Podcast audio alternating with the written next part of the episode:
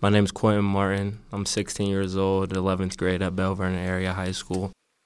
The role I had as a student leader was to tell my story about an incident that happened at the state championship game. You know, we did a TikTok, and I wanted to explain to the leaders and the other people that participated what happened.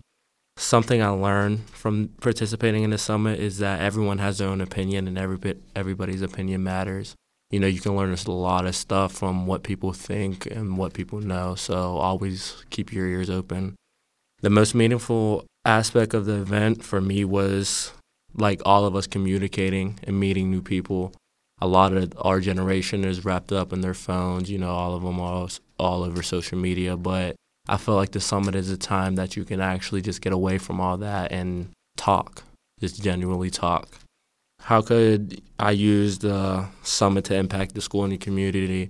I would say just communicate with the people back from your school and your community. You know, what you learned at the summit, you can use that to teach them. Take what you learned from there and go back and put it on to others.